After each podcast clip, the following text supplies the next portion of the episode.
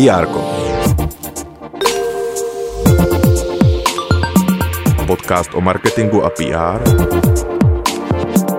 s odborníky a odbornicemi z české scény. Krásný den, vítáme vás u poslechu PR. Ze studia vás zdraví Pavla a Nikola a náš dnešní host Jakub Hudec. Jakub Hudec je Head of Public Affairs pro Česko a Slovensko v agentuře Graylink, ve které působí od roku 2015. Jako konzultant se podílel na projektech pro značky AstraZeneca, Bolt nebo McDonald's. A dnes si s ním budeme povídat o Public Affairs. Jakube, vítáme tě v PR. Díky, dobrý den.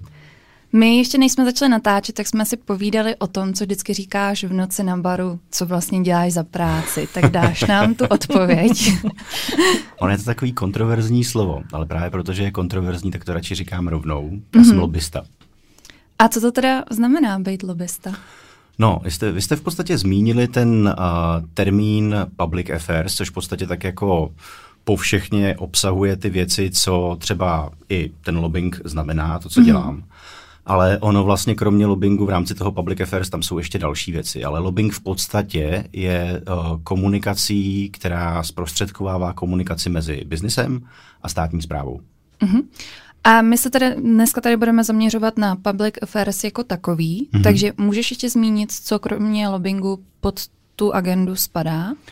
Tak kromě toho lobbingu, což je v podstatě taková jako špička ledovce, to, to neznamená, že vlastně my děláme jenom, nebo že uh, ty lidi, co dělají lobbying, jenom chodí na schůzky a podobně, tak my vlastně vedle toho v rámci Public Affairs ještě se snažíme ty klienty uh, více seznámit s tou českou politickou scénou. Mm-hmm. Aby pochopili ty dynamiky mezi těmi jednotlivými hráči na tom konkrétním trhu a aby třeba věděli, za kým mít, když je něco konkrétního trápí, nebo naopak, když v podstatě chtějí i sami něco navrhnout nebo přispět k nějaké debatě, která aktuálně probíhá. Jaký background by měl mít člověk, který chce uh, dělat public affairs? Je to někdo, kdo by měl mít zkušenosti s komunikací nebo s právama nebo s jakoukoliv jinou asi komunikační potom disciplínou? Ono vlastně v rámci toho backgroundu, pokud jde o školu, tak si myslím, že to může být celkem uh, dost široké. Může v podstatě lobbying můžou dělat právníci, politologové, lidi, co vystudovali třeba mezinárodní vztahy nebo je zajímá vůbec politické dění. Ale právě to uh, absolutní minimum je dokonalá znalost toho českého politického prostředí, pokud mm-hmm. se mhm. bavíme o lobbingu v České republice. A zároveň i legislativního procesu, a jak do toho vlastně vstupují jednotlivé strany státní zprávy, ať už to jsou ministerstva, poslanci, případně e, jakýkoliv další hráči. Hmm. A jak ty sám se teda k lobbingu dostal? No, já jsem se vlastně k němu dostal, to bylo ještě na vysoké škole, kdy jsem poprvé slyšel to slovo. A rodiče, když vlastně uh, nějak jsme společně jako uvažovali nad tím, co bych mohl dělat nebo co by mi sedlo, tak maminka je učitelka, táta v podstatě vystudoval technicky zaměřený obor, tak nějak jako nejdřív mi říkal, že bych měl být právník a podobně. Ale shodli se vždycky na tom, že dokážu, dokážu skvěle, skvěle mluvit nebo vysvětlovat nějaké věci. No a během toho studia já jsem si potom vybral něco, co vlastně mě bavilo i s tou skladbou předmětů víc, takže jsem studoval mezinárodní vztahy a evropská studia. A v průběhu těch studií někdo zmínil slovo lobbying tak jsem se snažil potom i sám zjistit, co to vlastně reálně znamená a jestli by to šlo třeba i dělat v České republice, protože přece jenom uh, ten lobbying není tak často skloňované téma v tom uh, pravém slova smyslu, co to vlastně znamená. A tak jsem si potom vzal do hlavy, že chci dělat tohle. Napsal jsem o tom i diplomovou práci a vlastně mě to začalo bavit a postupem času jsem se dostal, dostal do té agentury, kde to teďka dělám. Já v podstatě jako s tím mám zkušenost hlavně z té agentury, ve které pracuju. Předtím jsem měl jenom krátkou na, na stáži v Bruselu. Když se řekne lobbying, tak možná některým lidem se o, vybaví věci jako úplatky mm-hmm. nebo nějaký no, uh, korupce, přesvědčování, nějaký nekalý pla- praktiky. Jo. Ty jsi nám vlastně uh, před podcastem ještě vysvětloval, jaký je rozdíl mezi lobbyingem a transparentním lobbyingem, nebo co to vůbec transparentní lobbying je. Tak vysvětlil bys to teď? Já jsem se právě zamýšlel i nad tou otázkou předtím, než jsem sem jel. A vlastně myslím si, že je důležitý, aby zaznělo, že vlastně pro mě, já to vnímám tak, i konkrétně lidi třeba v naší agentuře, že rozdíl mezi lobbyingem a transparentním lobbyingem vlastně nevidíme. protože pro nás je to úplně naprosto přirozená součást demokratického procesu. A jde o to, že v, podstatě je to prostředek, jaký můžou jakékoliv strany zvenku, ať už to jsou občané, občanská združení, případně i firmy a biznis, který zastupujeme často i my, nějakým způsobem dávat uh, najevo svůj názor vůči, vůči konkrétní věci, která se třeba uh, legislativně ukotvuje, nebo se zrovna o ní jedná v parlamentu. Takže je to v podstatě cesta, jak dát najevo svůj názor. Stejně tak, jako chodíme k volbám, dáváme názor prostřednictvím uh, najevo svého hlasu, tak zároveň, když vlastně nejsme slyšet a někdo o nás píše legislativu, tak to asi taky není úplně dobře. Vlastně je to jednání o nás bez nás. A tohle to v podstatě by měl nějakým způsobem uh, umožňovat lobbying. Mm-hmm. Má lobbying nějaký etický kodex? Mm-hmm. Nebo máme na to tady nějaká opatření? Ono vlastně, když se koukneme do zahraničí, tak lobbying tam je součástí demokratického procesu už řadu let, hlavně když se podíváme na západ, protože logicky u nás před rokem 89 tady ta praktika v podstatě moc nefungovala. Uh, a jde o to, že vlastně uh, standardem jsou různé etické kodexy a příkladem takových těch kodexů nebo ty věci, co v nich jsou, uh, jsou především větší transparentnost toho procesu. Aby to nebylo o tom, že vlastně, když se lobista, který zastupuje nějaké společnosti, nebo třeba jednu konkrétní, nebo jakýkoliv jiný zájem, ať už jde třeba o zájmy neziskové organizace, tak ten, když se baví s politikem, tak ten politik musí vědět, uh, jaké firmy a jaké zájmy vlastně ta druhá strana zastupuje. Protože když on to neví, tak vlastně mu může dát i informace, které třeba nechce sdílet ohledně, ohledně třeba detailů, které ještě nejsou finální, nebo naopak, uh, které prostě os nějakých osobních důvodů nechce, nechce dávat najevo. Mm-hmm. Takže je tam důležitá určitě ta transparentnost. A ty kodexy eh, v České republice, konkrétně Graylink jako agentura, tak je jední, jednou ze zakládajících agentur na českém trhu organizace Asociace Public Affairs Agentur, takhle byla založena. Nyní se přejmenovala a my se jmenujeme Asociace Public Affairs, jenom takhle zkráceně s tím, že tam je přibližně šest agentur, které vlastně společně si stanovili, že chceme více, uh, více dávat najevo, o čem je ten lobbying, o čem je ta transparentnost v průběhu toho procesu a taky dodržujeme ten etický kodex, který je na stránkách té organizace. Mm-hmm. My bychom si chtěli public affairs zabývat i víc uh, konkrétně. Mm-hmm. Dokázal bys říct, uh, v čem spočívá vlastně kampaň nebo na co vás klienti jo. oslovují? Mm-hmm. Ono, uh, klienti nás oslovují, nebo my aktivně třeba oslovujeme i je, protože vlastně uh, ono, to, že já pracuji v agentuře, se nelíší i od jiné agentury a většinou, když vy identifikujete třeba na mediální scéně nějaký problém, nějakou kauzu, tak se snažíte oslovit tu společnost a když vidíte třeba, že to nezvládají, tak jim chcete pomoct. Úplně stejně to vlastně děláme my, až na to, že ty informace o tom, jestli se něco chystá, co by mělo potenciálně pozitivní nebo naopak negativní dopad na toho konkrétního klienta, na tu firmu, tak my se snažíme to nějakým způsobem zpracovat a nabídnout to třeba tomu potenciálnímu novému klientovi.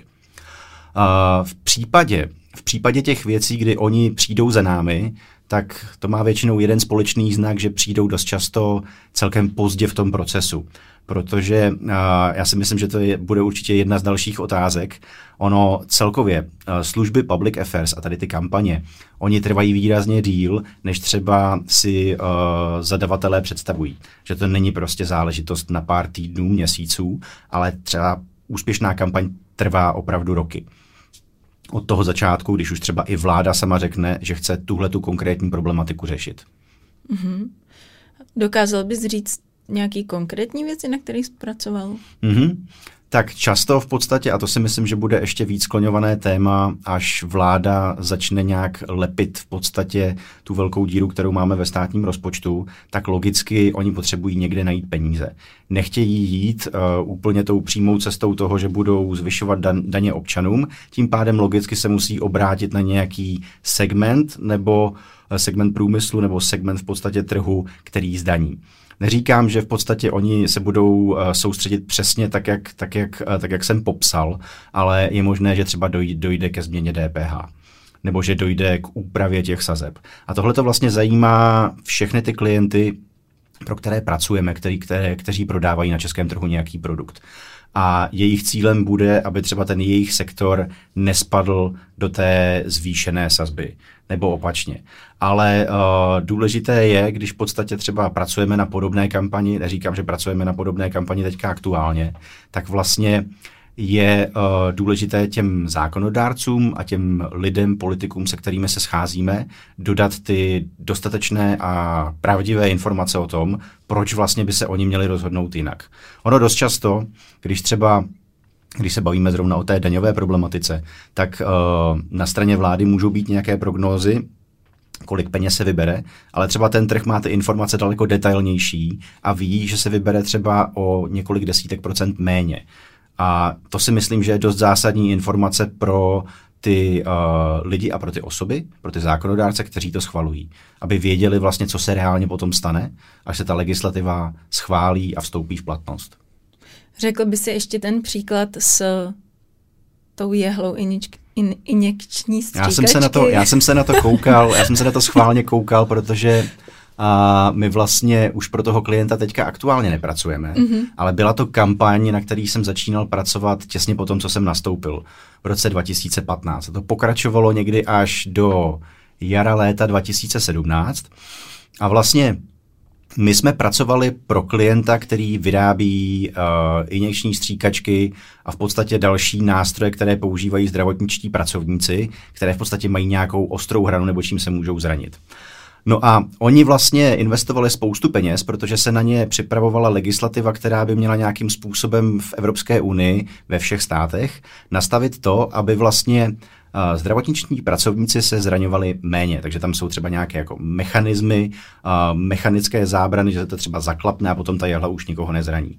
No, jenže pro ně je to velká investice a když třeba v těch jednotlivých zemích se to nebude používat tak, jak původně predikovali, tak vlastně on si ty jejich produkty, které jsou extra bezpečné, nebude nikdo kupovat.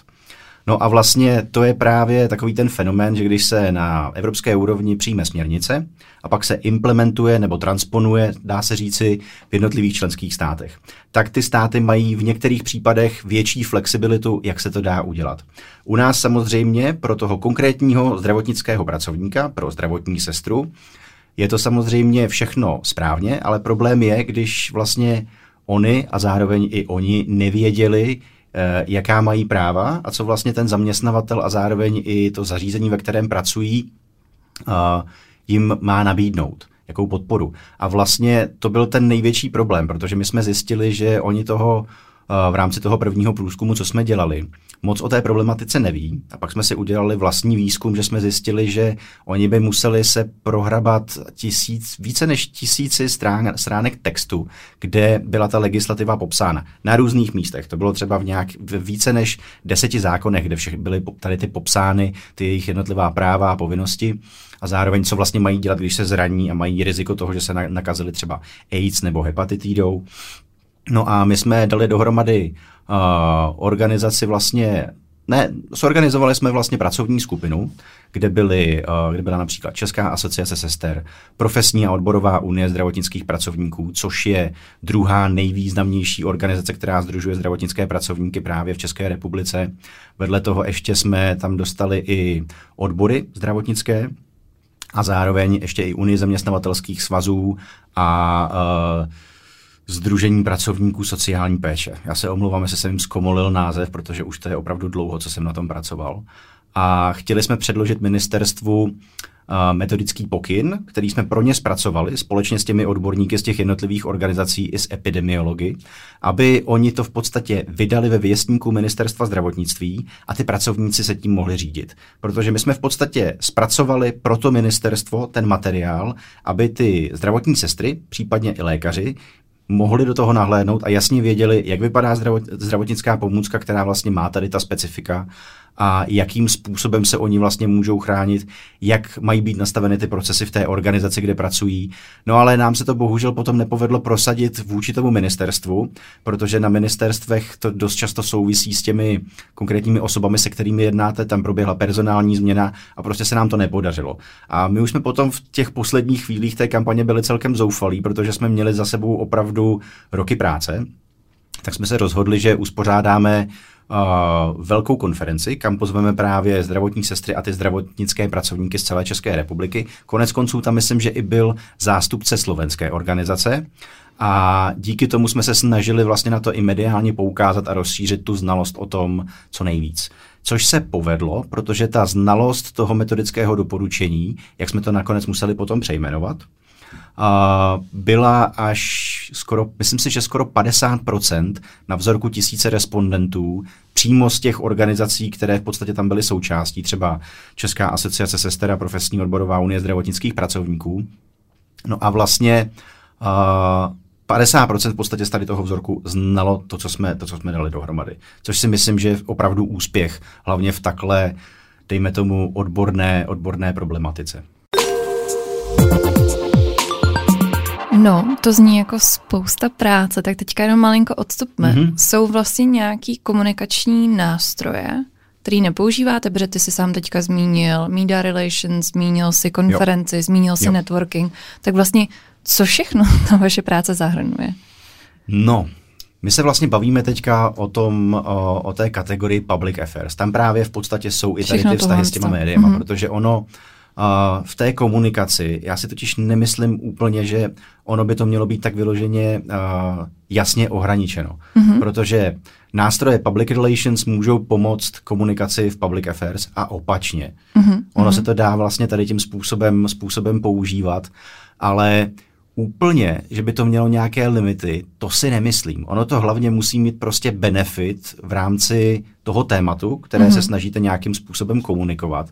Takže to může být třeba i komunikace skrz uh, sociální sítě, mm-hmm. kterou neděláme tak často. Ale v poslední době, jak vlastně vidíme, že třeba konkrétně na Twitteru je většina českých politiků, tak se s tím dá pracovat taky. Dá se pracovat s tím nejenom uh, na straně analýzy, aby třeba uh, ty jednotliví stakeholdři, nebo takhle, aby ty klienti věděli, jakým způsobem ty jednotliví stakeholdři pracují s konkrétním tématem, jestli se vyjadřují třeba hodně k udržitelnosti, nebo naopak, jestli je v tom konkrétním státě udržitelnost až na posledním místě, nebo je třeba populárnější něco úplně jiného tak to je pro ně důležité. Škoda je, že většina vlastně těch nástrojů, které, které my používáme nebo které jsme používali, tak oni uh, skvěle pracují s angličtinou, ale s tou češtinou je to přece jenom o něco specifičtější, protože ten jazyk je daleko barvitější, udržitelnost se dá říct i různě, pejorativně, ale vlastně ta message tam je, ale ten systém, který to třeba analyzuje, jí tolik nepozná. Mm-hmm. Takže je to trošku jako složitější práce,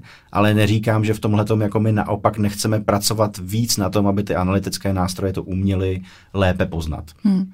A z pohledu biznesu, když za váma mm-hmm. přijde klient s poptávkou, tak co je ten váš cíl, to vaše KPIčko? A dá se vůbec jako ta nabídka vlastně nějak nadefinovat, protože sám se zmiňoval, že tohle jste dělali dva roky a vlastně v tom bylo zahrnuto spoustu stran. Tak jak tak. se potom ta nabídka skládá? Ono, ta nabídka většinou musí mít jasně vymezený cíl, uh-huh. strategii a nějakou taktiku. Což ta a můžeš to prostě, rozvíst Přesně, malinko? ta taktika je třeba soubor těch nástrojů, o kterých se vlastně bavíme, ať už je to třeba nějaký audit uh, těch názorů mezi, mezi jednotlivými politiky, nebo to třeba může být konkrétně soubor několika schůzek v poslanecké sněmovně úzce zaměřený na uh, třeba daňovou problematiku. Mm-hmm. Takže lidi, co třeba sedí v rozpočtovém výboru, lidi, co sedí, poslanci, poslanky a poslanky, co sedí v hospodářském výboru a tak podobně. To jsou v podstatě ty nástroje. Když bychom šli trošku dál a šli bychom do toho nadřazeného celku, to by byla ta strategie, tak tam spíš vysvětlujeme tomu klientovi, jak toho chceme dosáhnout. Ono uh, je to vždycky trošku jako složité třeba na začátku, když jsem tady pracoval, poznat ty rozdíly mezi tím, co patří kam, uh-huh. ale vlastně ono by to mělo celé říkat tomu klientovi nějaký příběh. Uh-huh. A na začátku toho je ten cíl. Takže vlastně my na začátku identifikujeme problém, třeba že klient ví, že nebo se někde dozvěděl, že potenciálně spadne do nějaké zvýšené daňové sazby, nebo naopak. Neprodává se třeba uh, nějaký jeho produkt, a ať už to je třeba, nebo na, neprodává se jeho určitý produkt a my musíme nějakým způsobem zvýšit to povědomí o tom, že tohle je zrovna důležitá věc. Tam je to trošku složitější, proč jsem se zadrhnul, tak tam jde hlavně o to, že my jsme třeba takhle pracovali i pro některé farmaceutické firmy a tam je výrazně, výrazně přísně regulovaná reklama. Tím pádem tam se to komunikuje tak, že my spolupracujeme třeba s pacientskými organizacemi a snažíme se o to, aby se o těch onemocněních vědělo více, jak jim předcházet. Mm-hmm. My nekomunikujeme rozhodně ten přípravek, rozhodně nekomunikujeme ten konkrétní produkt, ale snažíme se podpořit tady ty organizace v těch jejich snahách, tak, aby zároveň i uh, ty lidi, který, kteří rozhodují o tom, jestli ten lék bude třeba dostupný na českém trhu, z pravidla zdravotní pojišťovny a SÚKL, tak jestli bude schválen uh, v nějakém realistickém časovém formátu protože třeba Česká republika konkrétně v posledních letech měla hodně problém s dostupností třeba inovativních léčiv. Jak teda vypadá den lobbysty? Kolik schůzek denně absolvuješ, jak se k těm lidem dostaneš, jak vůbec zajistíš, že se s tebou chtějí bavit a no. OK. No, já v podstatě teďka už jako vyloženě tu práci, že bych jako chodil ze schůzky na schůzku a že bych jako pracoval hodně aktivně na těch jednotlivých klientech, to už tolik nedělám. Já teďka se spíš snažím o to, aby ti mý kolegové měli ode mě dostatečný support a věděli, jak na to. Ale když se zůstaneme u toho dne lobbysty, toho accounta v uvozovkách člověka, co dělá na tom klientovi, tak uh, určitě to vždycky začíná tím, že si uh, přečtu, já budu mluvit, jako kdybych to dělal já, že si přečtu vlastně úplně všechny média, která jsou dostupná, zjistím, jestli třeba zrovna v té konkrétní agendě, kterou já sleduju, vy třeba, dejme tomu třeba farmaceutický průmysl, tak se podívám i na ty odborná média zdravotnický deník, Medical Tribune, úplně všechno takhle jakoby projet a zjistit, jestli tam náhodou není nějaká potenciální kauza nebo překotný vývoj, který by byl fajn, aby ten klient věděl okamžitě. Protože my s klientama máme vždycky v rámci toho základního balíku, bez čeho vlastně nejde se nikam pohnout, je nějaký monitoring a reporting.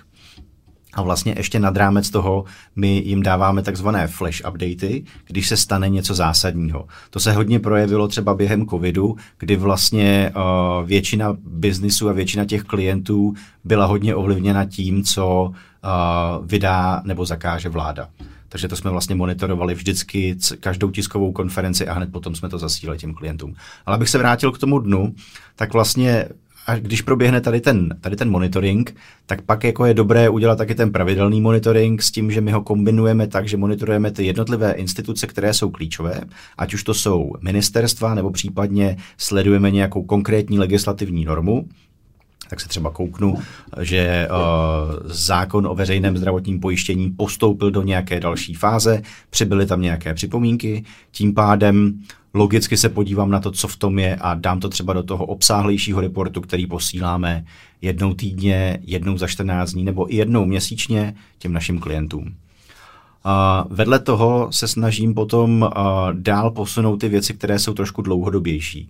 Ať už jde o urgenci některých schůzek, nebo naopak domlouvání schůzek s těmi jednotlivými stakeholdery, se kterými se chceme sejít. Když se budeme soustředit třeba jenom na poslance, tak tam jde o to vybrat si a zacílit na ty správné lidi. Pokud jde třeba o tu zdravotnickou agendu, tak se budu soustředit jenom na zdravotní výbor a bude mě zajímat vlastně předtím, než se ta norma dostane do té, fázy, do té fáze, že oni o tom už budou diskutovat, tak si oslovit ty poslance, kteří, které, o kterých vím, že vlastně v rámci té konkrétní strany jsou dominantní. Protože vlastně v rámci každé politické strany vždycky funguje specializovaný zpravodaj na konkrétní problematiku, a ti jsou klíčoví. Takže ve výsledku, a pokud jde třeba o konkrétní zákon, tak my neoslovujeme všech 200 poslanců. Ale to by i mimochodem taky urazilo, což jsem mimochodem párkrát i zažil, kdy se to stávalo e, konkurenci, která oslovila s pevným mailem těsně před hlasováním, jak by měli hlasovat, nebo e, jim poskytla tu informaci a poslanci z toho nejsou moc nadšení, když jim jako někdo vyloženě říká, co má dělat a ještě navíc to pošle poslanci, který vlastně se tou problematikou nezaobírá. Mm-hmm. Takže to, to si myslím, že může být jako jedna nástraha toho, když jako ta komunikace není cílená.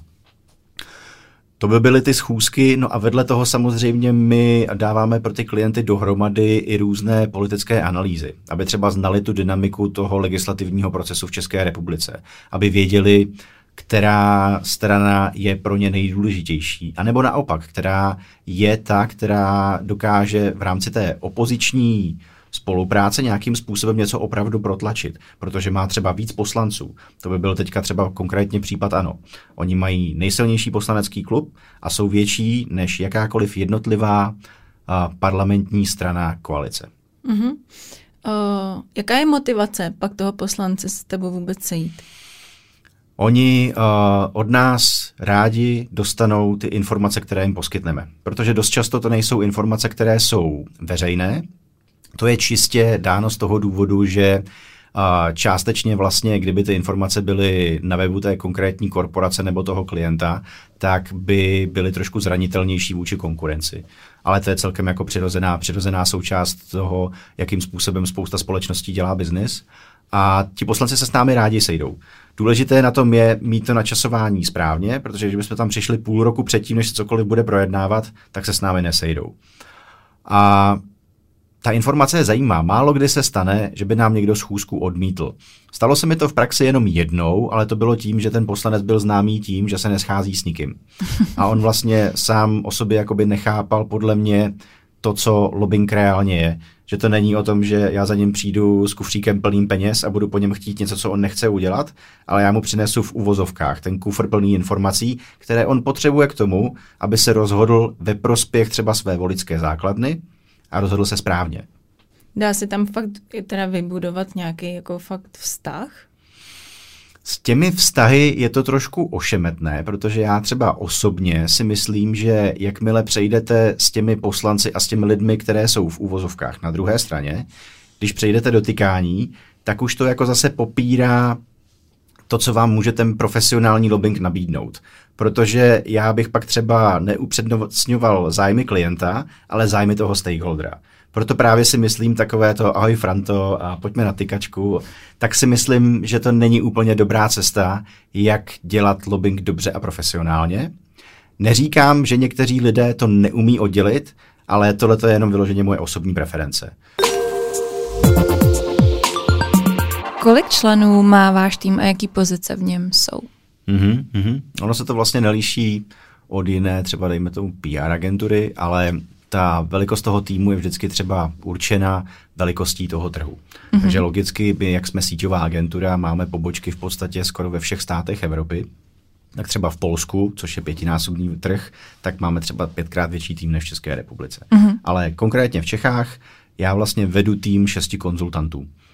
S tím, že my tomu říkáme konzultanti, ale ono vlastně by se to klidně dalo nazvat uh, account executive a podobnou terminologií. Mm-hmm. S tím, uh, ono vlastně ty nejjuniornější role, tak my uh, zaměstnáváme třeba stážisty, kteří třeba studují tu školu, uh, která jim pomáhá v tom získat větší znalost ohledně politiky, ať už je to politologie, mezinárodní vztahy, cokoliv dalšího. Takže ty zaměstnáváme na částečný úvazek jako trainees. Mm-hmm.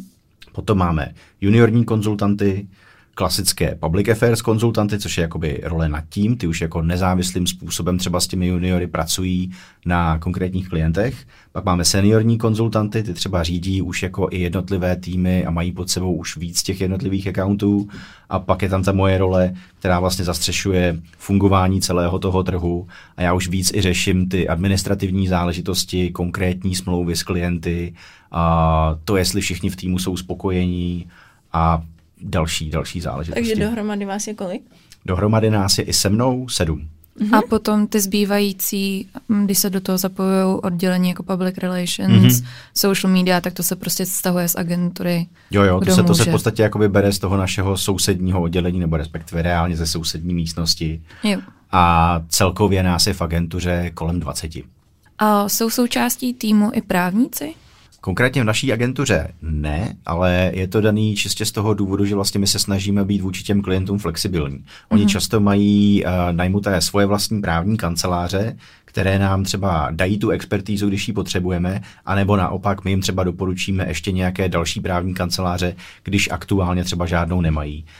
Zase na druhou stranu u těch větších korporací, tak oni mají spoustu těch lidí zaměstnaných přímo u nich in-house takže s nimi spolupracujeme na tom, aby jsme přesně uh, měli přesné znění třeba konkrétního pozměňovacího návrhu k legislativě, co řešíme.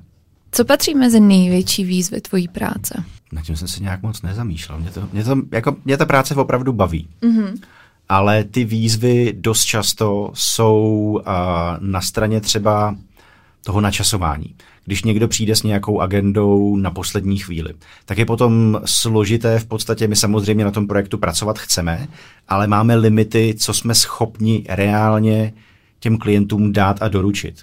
Takže se snažíme nějakým způsobem No, ono v angličtině je proto skvělý výraz managing expectations, ale v češtině to tak že nic jako ekvivalentního úplně není. Jde o to nějakým způsobem jim představit tu realitu, jaká je a že nemůžeme opravdu dělat ty zázraky ze dne na den nebo z týdne na týden. Takže to si myslím, že je vždycky nejsložitější. Vysvětlit uh, jim ten kontext, v rámci kterého se pohybují, to prostředí české a Shodou okolností expati to chápou daleko lépe od nás, než, uh, než třeba lokální, lokální lidé, lokální profesionálové z tohohle trhu. Jak potom vypadá váš report? Jaký mm-hmm. vlastně hodnoty nebo jak to měříte, co, co předáváte tomu klientovi? Myslíte jako ten závěrečný report? Vlastně, když jo. si vemu media relations, tak jsou to nějaký zmínky Jasně. v médiích, mm-hmm a tedy a, jaký měli dopad a můžeme to nějak sledovat, ale takhle u nás, u nás to funguje, hlavně když jde třeba o aktivní kampaň, kdy opravdu máme něco změnit na legislativě nebo s tím doručením je nějaká změna, tak my to reportujeme i průběžně. My třeba pravidelně jim dáváme vědět o tom, co vlastně se stalo na každé schůzce. A oni už potom s nima průběžně konzultujeme tu, tu strategii, snažíme se třeba vytipovat díky tomu, co jsme se dozvěděli i jiné lidi, protože vlastně na začátku my neznáme úplně ty zákulisní informace, nějaké ano, ale jenom opravdu málo. A dí, díky tomu, že vlastně chodíme na schůzky s těmi klíčovými lidmi, tak zjistíme více informací a podle toho můžeme dál cílit. A ten výsledek v podstatě potom ideální je, že třeba se nám podaří prosadit konkrétní pozměňovací návrh nebo pozměňující návrh, který mění tu, uh, ten wording toho zákona a to znění toho zákona ku prospěchu třeba té společnosti. Nebo naopak, zase nějakým způsobem můžeme třeba i tu legislativu pro toho klienta chránit, protože spousta těch korporací, pro které pracujeme, to jsou mezinárodní firmy, tak oni třeba uh, už jsou připraveny na to, co přinese evropská legislativa, ale pokud tady v rámci České republiky a v rámci parlamentu se najde někdo až neúplně příjemně iniciativní pro tuhle společnost a pro její záměry, tak my se snažíme tu legislativu chránit, aby v podstatě šla v tom znění, jak přišla z, toho, z té evropské úrovně. Mm-hmm. A dá se to teda vůbec časově jako odhadnout, jak dlouho vám to bude trvat, nebo jak ten klient vás dlouho bude potřebovat? No dá se to odhadnout velice, velice hrubě. Ten legislativní proces má určitá pravidla. Ale samozřejmě eh, to se v průběhu času může měnit. Může přijít nějaká, nějaká krize, která vám vlastně tady ty neúplně uh, pro stát kritické, nebo třeba dejme tomu i pro národní bezpečnost kritické věci, uh, odsune na tu druhou kolej. Mm-hmm. Takže třeba i i když tře, třeba nějaká směrnice má implementační datum, do kdy se to v jednotlivých členských státech musí vyřídit, tak se to prostě nestihne a je spoždění. Teďka třeba aktuálně si myslím, že spousta členských států má velké spoždění u spousty norem protože máme tady válku na Ukrajině a i, i ty jednotlivé státy samozřejmě řeší prioritně důležitější věci. Uh-huh. Jak teda finančně je potom náročný si objednat služby Public Affairs? Když přijde klient, uh-huh, má třeba uh-huh. nějaký budget a za prvý, o, jak zhruba velký by měl být a za druhý, když se to pak právě přešvihne kvůli jiným okolnostem uh-huh. a vy najednou přijdete a řeknete, potřebujeme ještě o 50% toho, co jste měli na začátku víc, tak jak se to pak vlastně řeší? Ono je, je to, to vlastně nekonkrétní. Jo, jo. ono je to hodně o tom, je to hodně o té průběžné komunikaci. Třeba mm-hmm. jako s klienty máme nastavenou dlouhodobou spolupráci a máme konkrétní alokaci hodin na každý měsíc. A průběžně se jim snažíme hlásit, že tenhle ten měsíc to prostě už dost pravděpodobně překročíme a dáme nějaký hrubý odhad asi o kolik. Jasně. Ale často se stává, že ty věci, kvůli kterým nás ten klient potřebuje, tak přijdou z ničeho nic a velice špatně se dá odhadnout, kolik času nám to zabere. Ale ty klienti si myslím, že už jsou na to často připraveni. Ale abych se dostal víc konkrétně k té ceně, tak uh, služby Public Affairs jsou určitě dražší než, než služby PR. Zhruba, u nás je to třeba, dejme tomu, tak o 30-40%. V některých případech to se to samozřejmě liší, protože dejme tomu, že vám některá práce na konkrétním výstupu zabere menší čas, než jste vlastně úplně očekávala, a tím pádem jako je to trošku ziskovější pro tu agenturu. Mm-hmm. Ale to je vlastně takhle asi přirozený u všech možných nástrojů, které ty agentury nabízí, mm-hmm. ať už je to public affairs nebo PR. No, ale celkově ono je to levnější než právní služby. My jsme se tady hodně bavili o takových docela korporátních tématech, věcech, mm-hmm. ale jde Public Affairs použít i pro kulturu? Nebo kulturní instituce? Stoprocentně. Já si myslím, že COVID je toho jednoznačným důkazem, protože vlastně ono, Public Affairs, jak je to zase další služba, kterou byste si měli jako organizace platit, tak už třeba na to opravdu nemáte rozpočet. Mm-hmm. No a pak se třeba stane, že se zakážou kulturní akce, aniž byste o tom věděli. Jasně. A že vlastně vy ani nejste u toho rozhodovacího procesu. A to mm. je špatně. Vy třeba jste schopni nabídnout nějaké alternativy. Můžete třeba všem v sále, můžete limitovat počet lidí v sále, pokud jde o koncerty, můžete jim dát respirátory. Mm-hmm. Tohle to vlastně na začátku toho covidu, když eh, nikdo moc nevěděl, co je potřeba, tak se dalo komunikovat lépe, pokud by třeba ty kulturní organizace měly nějaké zastoupení, nebo by měly i nějakou sjednocující organizaci, která by jim tenhle ten servis zajišťovala. Naše poslední otázka je, co bys doporučil lidem, kteří se chtějí public affairs věnovat? Co studovat, co číst a mm-hmm. kde vlastně začít praxi? První věc je aktivně sledovat politické dění na české scéně. Mm-hmm, snažit se proniknout do toho, jakým způsobem probíhá ten legislativní proces, mm-hmm. protože o, to třeba upřímně, zase to, co jsem studoval já, tak tam jsme to neprobírali úplně do konkrétního detailu, a, ale samozřejmě, jako pokud jde o ty obory na vysokých školách, tak politologie jednoznačně fajn, mezinárodní vztahy, evropská studia taky velice super, mm-hmm. ale rozhodně člověk, co bude studovat třeba se zaměřením toho, že chce dělat PR na FSV, ale pak se dozví v podstatě třeba i díky tomuhle podcastu, že existuje něco jako public affairs. A třeba by ho to zajímalo víc, tak rozhodně ten mix není na škodu, naopak. Mm-hmm. Protože když vlastně člověk, co dělá public affairs, má i znalosti o tom, jak funguje mediální scéna a PR komunikace, tak to je jedině ku prospěchu. Protože, jak jsem říkal na začátku, ono vlastně ty nástroje, které se dají v té public affairs komunikaci použít, jsou právě i částečně někdy z té kategorie těch PR nástrojů. A pak si nám ještě teda říkal, že vaše asociace občas vypisuje nějaký nabídky na práci, ne? Nebo No, asociace no. úplně ne, asociace Aha. úplně ne, ale Grayling jako agentura, tak my se snažíme vždycky pravidelně hledat noví a čerství lidi, který, kteří by pro nás mohli pracovat, protože logicky fungujeme jako každá jiná agentura, existuje nějaký jako životní cyklus toho konkrétního konzultanta a existuje fluktuace. Takže v podstatě my se snažíme pravidelně vždycky vypisovat nová výběrová řízení na ty lidi a snažíme se s tím oslovovat i univerzity na různých třeba facebookových skupinách. Takže určitě nabíráme stále. Moc ti děkujeme za vhled do Public Affairs. Já doufám, že tenhle obor třeba víc prosákne mezi mladé lidi a začne tady být víc mladých uh, lobbystů s novými přístupy. To by bylo fajn. To by bylo super. tak jo, děkujeme ti moc. Měj Díky se moc. hezky. Děkujeme. Mějte se.